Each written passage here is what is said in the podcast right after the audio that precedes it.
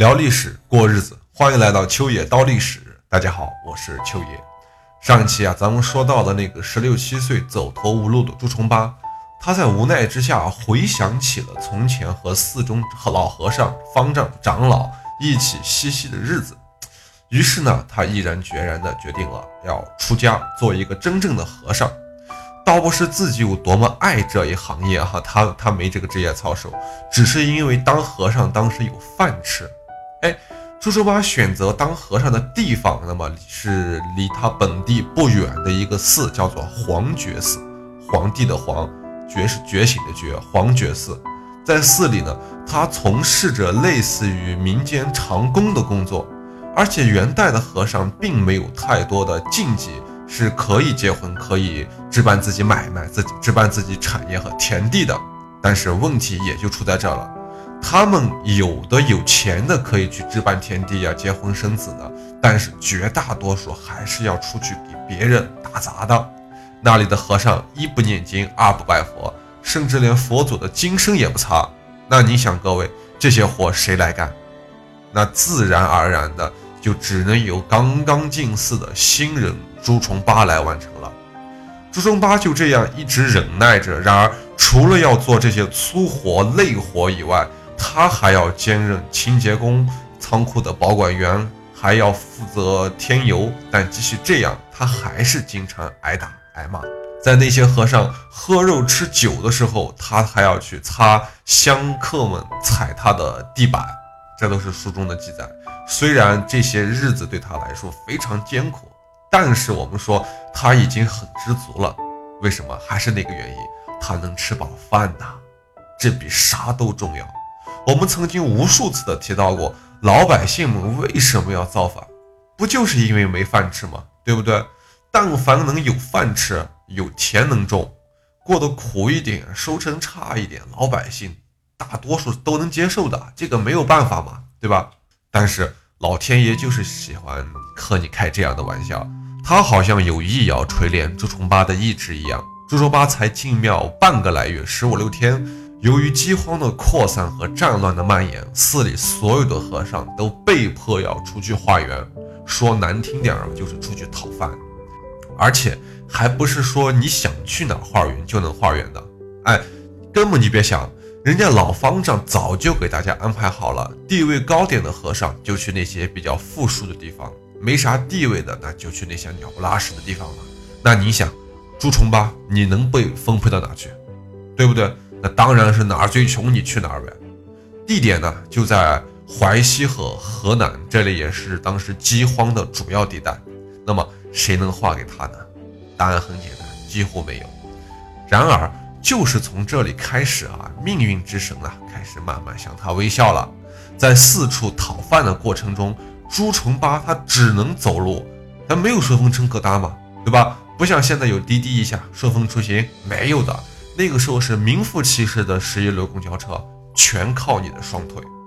他一边走一边讨饭，穿城越村，挨家挨户，每敲开一扇门，对他来说都是一种折磨。因为他面对的往往只是白眼、冷嘲热讽。对于朱重八来说，敲开那扇门可能就意味着要受一顿侮辱，但是如果我不敲开那一扇门，就会饿死，就这么简单。朱重八已经没有了父母，没有了家，他所有的就只是那么一点可怜的自尊心、自尊感了，对吧？然而讨饭的生活使他失去了最后的保护，要讨饭就不能有尊严。生命的尊严和生存的压力哪个重要？也有人曾说过，只有失去一切，那你才能知道自己的力量和伟大。朱重八和别的乞丐不同，也正是因为他们不同，他才没有一直当乞丐。他是一个有思想有抱负的乞丐，对吧？在讨饭的时候，他还仔细研究了淮西的地理、山脉、风土人情，他开阔了视野，丰富了见识，认识了许多的地方豪杰，其实更多的是和自己一样的拾荒者。那么此时他有了自己的宗教信仰，就是明教。他相信当黑暗笼罩大地的时候，弥勒佛，伟大的弥勒佛就一定会降世。其实就他的身世遭遇来说，他是不是真的相信弥勒佛，这点是很难说的。从他登基坐殿之后，禁止白莲教和明教的传播这个方面来说，他很有可能是不怎么相信的，只是把它当做一个工具，或者是把它当做一个行使手段达到目的的一个这样的一个工具罢了吧。在长期的困难生活中啊，最能磨练一个人的意志。有很多的人在遇到困难之后啊，他就只能抱怨杞人忧天，对吧？得过且过，就这样。而另外一些人呢，虽然不得不在困难面前低头啊，像我们这样，但是他们的内心却从没有屈服过，他们在不断的努力，哪怕内心已经被这个现实摧残的是千疮百孔，但是还是要继续努力下去，他相信一定能够取得最后的胜利。说到这儿啊，我就想说说我自己。我几年前一个人来到重庆奋斗，一点一点的奋斗，一点点的进步。记得2年前有一个非常重要的朋友来重庆看望我，我和我的女朋友在家里面找了半天，连100块钱都凑不出来，就那种感觉，真的别提了。最后还是我女朋友退了那个共享单车的99块钱押金，我们才有了钱请那个朋友吃了一顿饭。当然那个还是买的菜，在家里面自己做的。我呀，常常想起那个场景。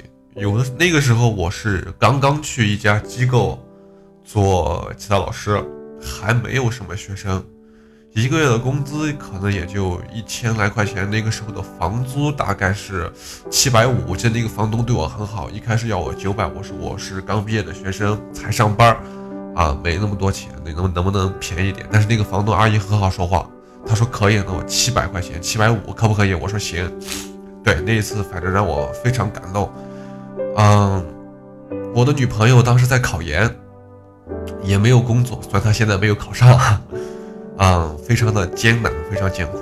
我第一次意识到钱有多么重要的时候，就是那个时候，就是我能意识到没有钱我什么也做不了。那个时候我家住在13楼啊，曾经有无数次我站在楼上望着远处那种灯火辉煌的街道，我真的很想知道我的未来在哪里。然而其实直到今天我依旧没有找到那个方向。所有的事儿你都是在尝试，你永远在尝试，你不知道哪一步走下去会成功。我也不知道其实我做这个节目我能坚持到哪一天，也许是10年后，也许就是明天。其实我和大家我想都一样，在这个世界上就是蹒跚前行，或者说是匍匐前行吧。我最近过得很丧，特别丧，有一点丢掉了目标的感觉，就反正很迷茫。我在写文稿的时候常常是1-2个小时写不出来一个字儿。一看到电脑啊，我就特别想逃离这个小录音棚，跑到没有人的地方去躲着，你知道那种感觉，它太折磨人了。我不知道我这儿做的事儿，我做的节目有没有价值，会不会有人听，我能不能挣到钱，我不知道。反正就眼看着日子这样一天天的过去，我拿什么养活我自己？拿什么养活我的女朋友？拿什么给她幸福？拿什么能让她的父母觉得跟着我是值得的？对不对？我不知道，所以非常的焦虑和痛苦。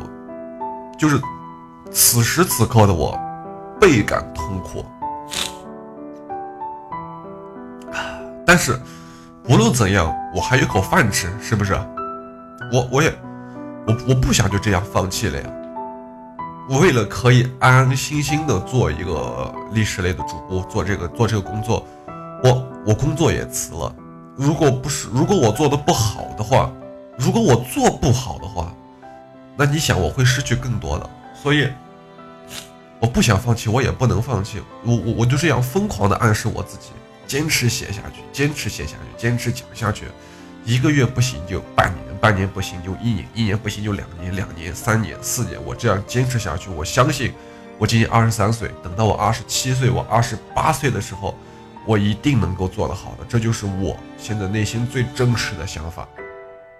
给我这样动力的最大的一个原因，其实还有一个就是此时此刻已经陷入了人生低谷的朱重八，相比起他，我觉得我自己已经幸福的太多太多了。因为比起他，我有我想要的东西，我有爱人，我有一个小房子吧，虽然是租的不是买的，但是也是能让我有一个安身之地的地方。但是朱重八呢，他什么也没有，他什么也没有。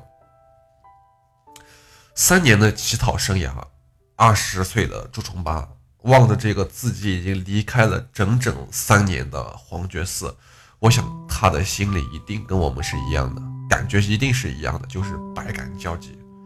刚刚离开的时候，他只是一个小小的和尚，一个普普通通的小和尚，没家人没好友。此时此刻他回来了，虽然此时的他还是一个和尚，还是一个穷和尚，但是他成长了，他变得比原来更加的坚强勇敢，他拥有了一大帮的朋友，他拥有了更多的见识和知识。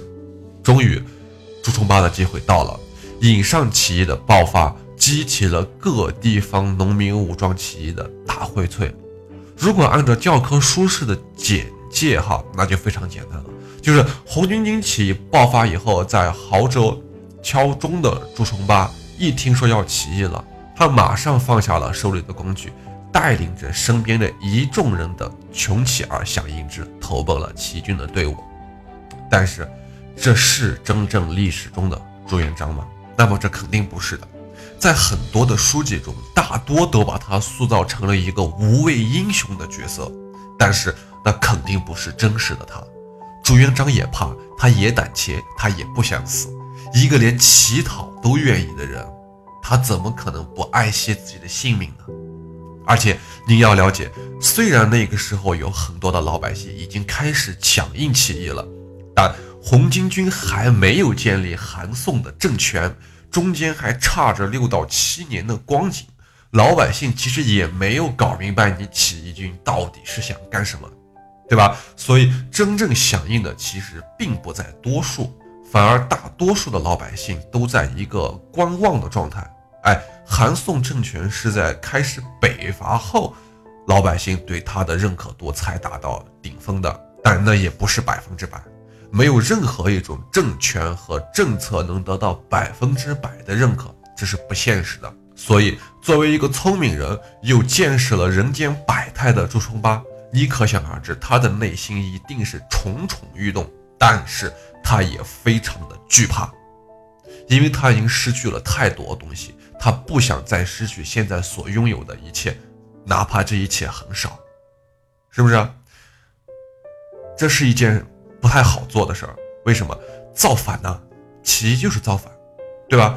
一旦做不好，那是一定要掉脑袋的。你说的好听是起义，替天行道，那说白了说难听的，那不就是造反吗？对吧？